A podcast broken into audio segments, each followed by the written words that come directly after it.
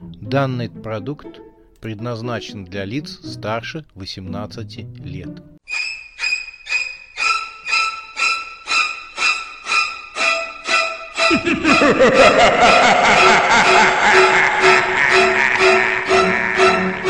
Пощекочи, нервишки.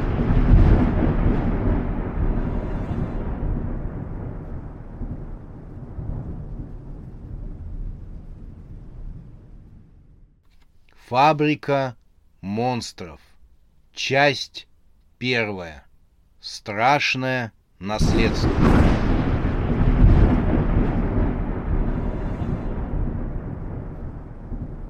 Азарт охватил всех. Охота на Барс-Бараса перешла в стадию погони. Фиолетовый силуэт чудовища маячил впереди. Он, как громадный кот в припрыжку, мчался по коридорам, сшибая по пути столики, вазочки, мраморные скульптуры греческих нудистов и торшеры. У лестницы Барбарас остановился, поглядел с интересом на погоню, он опять стал полупрозрачным призраком, а затем прыгнул в стену. Игорь и Рамзес резко остановились. На них налетели бегущие сзади собакоголовые. Погоня застопорилась. Все преследователи барахальтались на полу, прямо батальная живопись. Последний штрих добавил Макс. Он с криком вырулил из-за угла, высоко подняв сачок, и бухнулся в общую кучу. «Поймал!» — орал Макс и тянул изо всех сил на себя сачок. Пойманный в него Игорь пытался сказать молодому человеку, насколько тот ошибается, но Макс, закрыв глаза, упрямо тянул сачок на себя. «Хилый, успокойся!» — наконец образумил Макса Рамзес и хлопнул кулачком по его лбу. Несмотря на легкий шлепок, удар у Рамзеса был сильный. Макс перевернулся, отпустил сачок и растянулся на полу. «Ничего себе!» — пробормотал он, потирая лоб. «Тебе в бокс нужно идти». «Качаюсь по вечерам, хилый!» — пошутил забинтованный. Игорь с напяленным на голове сачком подошел к Максу. «Хозяин, нужно менять тактику. Барс-барас может быть сейчас где угодно», — деловито доложил он. Макс с помощью Рамзеса и Игоря поднялся на ноги. Собакоголовые охранники тоже встали с пола. «Ваше предложение?» — спросил Макс. Он посмотрел на голову Игоря в сетке сачка. «Вы не могли бы снять э, это устройство, сачок? Вы сачок не могли бы снять с головы? Меня этот аксессуар несколько смущает, чересчур роскошный». Игорь стащил с головы сачок. «Конечно!» — сказал он. «Мое предложение. Нам нужно разделиться». При этих словах Макс замахал руками, поскользнулся и вновь растянулся на полу. «Ни в коем случае», — сказал молодой человек, — «я смотрел фильмы ужасов. Там самая жесть начинается со слов «нам нужно разделиться». «Но Барс-Барас может быть сейчас где угодно. Разумнее будет разделиться». Рамзес опять помог подняться Максу. «Игорь дело говорит», — сказал забинтованный. «Хилый, нужно разделиться». Разделились на три группы. Одну группу повел Игорь обыскивать заброшенный чердак. Другую группу повел начальник охраны Буль с бульдожьей головой. Они пошли в темное подземелье. Третья группа, состоявшая всего из двоих, пошла обыскивать кухню. В третью группу входили Макс и Рамзес. Макс не горел желанием идти ни в темное подземелье, ни на заброшенный чердак, поэтому с радостью влился в третью группу под присмотром веселого Рамзеса, силу которого он испытал на собственном лбу. «Не грусти, хилый!» — подбадривал Макса Рамзес, когда они шли по темным коридорам в кухню, освещая путь свечами. Найдется Барс-Барас. Это не такая страшная проблема. Вот помню, у нас как-то сбежал великан-людоед. Вот потеха была. Разгромил все здание. Твоему дяде заново пришлось все отстраивать. Ну, Барс-Барас — это всего лишь новая разработка для военных. Современная разработка. За ночь три армии должен уничтожить. Поймать его невозможно. Уничтожить тоже. В общем, весело, хилый. Макс рассеянно слушал забинтованного мальчишку. Он мало что понимал в его словах, он но просто надеялся, что Игорь и собакоголовые охранники опытные в поимке магических существ, а значит и сами справятся. «А можно тебя спросить?» — наконец решился Макс. «Меня давно этот вопрос беспокоит, просто при первой встрече было неловко тебя спрашивать». «Валяй, хилый!» — небрежно ответил Рамзес. Он шел впереди, и чувствовалось, что он хорошо ориентируется в погруженном в ночную тьму доме. Когда мы первый раз встретились, то тебя представили как Рамзес 3,5. И что? А почему 3,5? Забинтованный мальчишка хохотнул. Его круглые глаза весело смотрели через слой бинтов, опоясавших его голову. Он потер рукой вельветовый пиджачок, который носят школьники привилегированных лицеев. По замызганному виду пиджачка было понятно, что Рамзес полностью пренебрегает им. «То, что я мумия, надеюсь, ты сразу понял?» «Э, э, знаешь, я догадывался об этом, Подожди, твое имя Рамзес. Значит, мумии в музеях? Точно, хилый. Они мне все родственники. Но почему 3,5? Да это очень просто. Когда Рамзес III умер, меня стали короновать. Но, знаешь, конкуренция среди желающих стать фараоном у нас тоже большая. Вот на половине церемонии коронации меня и прибили. И получается, что я занял среднее положение между Рамзесом III и Рамзесом IV, то есть 3,5. Как у вас сложно. Все, хилый, теперь варежку закрой. Барс-барас может быть близко. Душа у Макса упала в пятки. «Почему может быть близко?» — удивился он. «Мы же на кухню идем» не в темное подземелье, не на заброшенный чердак, а на простую кухню. По фильмам ужасов самое страшное должно случиться с теми, кто пошел исследовать темные уголки дома, но никак не кухню. Рамзес отдал Максу подсвечник и проверил сачок. «Как ты сам думаешь, что делать голодному магическому существу на чердаке и в подвале?» Конечно же, он пошел на кухню. Это и кладбищенскому мертвецу ясно, как черная полночь. Макс поежился. Ему вспомнился холодный взгляд Барс-Бараса и тройной ряд зубов в пасти монстра. Он хотел что-то сказать, но Рамзес сделал ему знак молчать и осторожно открыл широкую дубовую дверь. Кухня была обширной. Такие кухни Макс видел в кино про средневековые замки. Здесь было несколько каменных печей, рядами стояли буфетные шкафы и кухонные столы. Сверху свешивались сковородки, ножи, лопатки, ложки, отдельно лежали вертела.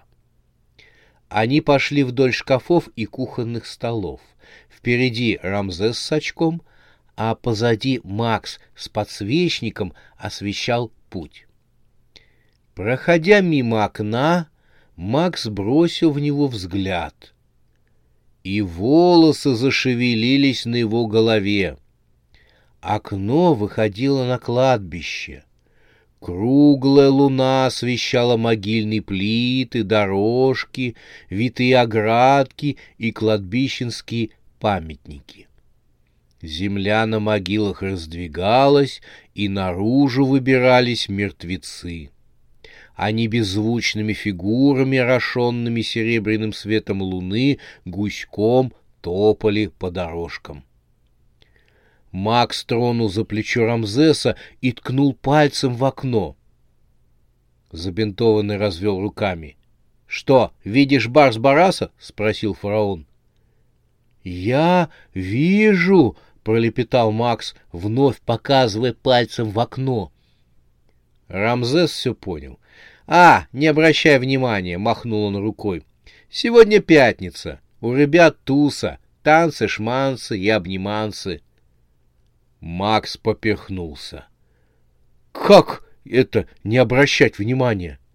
«Не обращать внимания на то, что возле дома бродит отряд мертвецов?»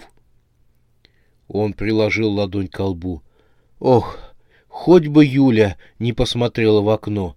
Что с ней тогда станет? Рамзес усмехнулся. Не бузи, хилый, а то Барс-Бараса спугнешь. Тихо сказал забинтованный. Это еще цветочки. Куда еще хуже? Пролепетал Макс. Прямо кошмар. Я иду по темной кухне, с мумией, ловить монстра-призрака, а из окна любуюсь, как мертвецы топают на дискотеку. Рамзес цыкнул на него. Из ближайшего буфета доносились хруст и смачное чавканье. Макс и Рамзес стали красться на цыпочках. Из раскрытых дверей кухонного буфета виднелся фиолетовый хвост, явно принадлежавший Барс-Барасу. Он был в материальной форме. Его лапы топтали разбитые банки, обглоданные сыры, колбасы, и все это плавало в смеси из молока, вина и сока. Барс-Барас был поглощен тем, что набивал себе брюхо. Макс и Рамзес подкрались ближе. Рамзес замахнулся с очком, но Макс поскользнулся на банановой кожуре и с грохотом упал — Барс-барас резко развернулся, резким ударом выбил сачок из рук Рамзеса и отшвырнул его в сторону. Огромным прыжком он оказался возле Макса. Молодой человек сильно перепугался, увидев перед собой фиолетового монстра с острыми зубами. Макс закричал. Он кричал громко — Барс-барас сжался, его шерсть вздыбилась, как иголки у ежа, глаза расширились, а пасть ощерилась клыками. Белые бинты мумии с магическими знаками просвистели в воздухе и обвились вокруг морды, горла и тела чудовища. Барс-Барас рванулся в сторону, он попытался изменить материальную форму на призрачную, но, видимо, магические знаки на бинтах не дали чудовищу этого сделать.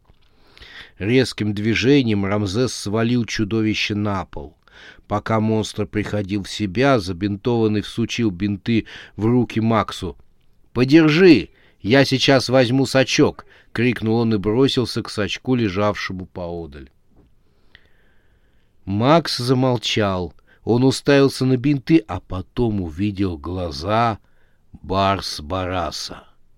Монстр смерил его взглядом и вдруг поднялся вверх к потолку.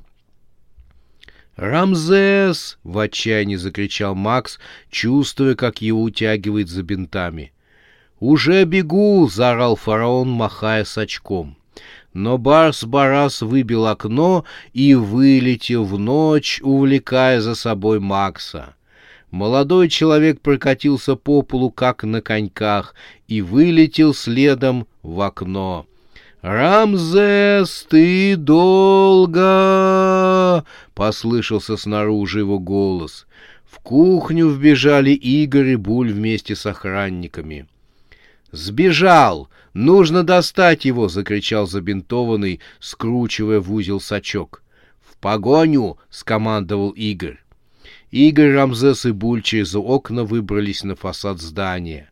Они оседлали каменные фигуры горгулей. Каменные монстры стартовали с фасада здания, унося в ночь своих седаков. Мертвецы, вышагивавшие по кладбищу, с воем потянули к ним свои руки. Их обращенные к луне лица зеленели под серебряным светом. Ветер жутко гудел в ушах, в расширенных зрачках Максима бешено мелькали дороги, улицы, города, да так стремительно, что он даже не успевал испугаться. Стремительное мелькание мира не давало ему опомниться. В мгновение ока они оказались над переливающейся огнями столицей. Барс-Барас уцепился за башню с часами. Он полез по фасаду, Макс висел на бинтах. Под его ногами была бездна, а вокруг в ночи простиралась панорама огней домов и городской иллюминации. Барс-Барас забрался на самый шпиль. Оттуда он посмотрел на Макса. Тот зацепился шиворотом за самую большую стрелку на циферблате часов. Бинты он не отпускал. Ему осталось лишь безнадежно болтать ногами над бездной. Барс-Барас стал спускаться вниз к молодому человеку. «Ой-ой, не нужно, не нужно тебе этого делать», — забормотал Макс. «Не делай этого, пожалуйста». Макс заметался. Ткань, за которую он сдержался на стрелке, затрещала. Монстр запутался в бинтах. Порвать их он не мог, что очень бозлило Барс-Бараса. Монстр стал крутиться из стороны в сторону, чтобы распутаться. «Не, не, не подходи, хорошая собачка!» Или кто ты там, бормотал Макс. Он отчаянно пытался что-нибудь придумать. В кармане хрустнула сигаретная пачка. Ее Людмила сунула в карман, когда он забежал по ошибке к ней в комнату. Он никогда не курил, но, может, стоит начать. Барс-барас распутал узлы на бинтах. Макс, как сумасшедший, пытался поджечь сигарету. Но, видимо, кремень в зажигалке был стерт. Барс-барас спрыгнул ближе к часам. Под его мощными когтями из стены вылетали кирпичи, Низко наклонив к стене фиолетовую морду, чудовище приближалось к Максу. Оно сделало последний прыжок, мощные лапы с треском зацепились за гигантский циферблат, и в этот момент дымовое кольцо обвило шею Барс-Бараса. Тот прижал уши и оскалился — Несколько дымовых колечек поменьше слились в дымовую цепь. Макс с раскрасневшимся от натуги лицом выдувал дымовые колечки, пыхтя сигаретой. При этом он раскачивался на конце стрелки часов. Ткань на вороте рвалась. «Ох!» — успел сказать Макс, прежде чем слетел вниз. С гудением из ночи вынырнул Игорь верхом на каменной горгуле и подхватил падающего Макса. «Ой, больно!» — воскликнул Макс, ощутив мягким местом каменную спину горгульи. «А ты молодец, хилый!» — услыхал Максим голос Рамзеса. «Один справился с самим Барс-Барасом. Вот теперь я тебя зауважал». Макс застонал. Рамзес подхватил дымовую цепь, Барс-Барас выгнул спину и зарычал, но зарычал тихо и покорно.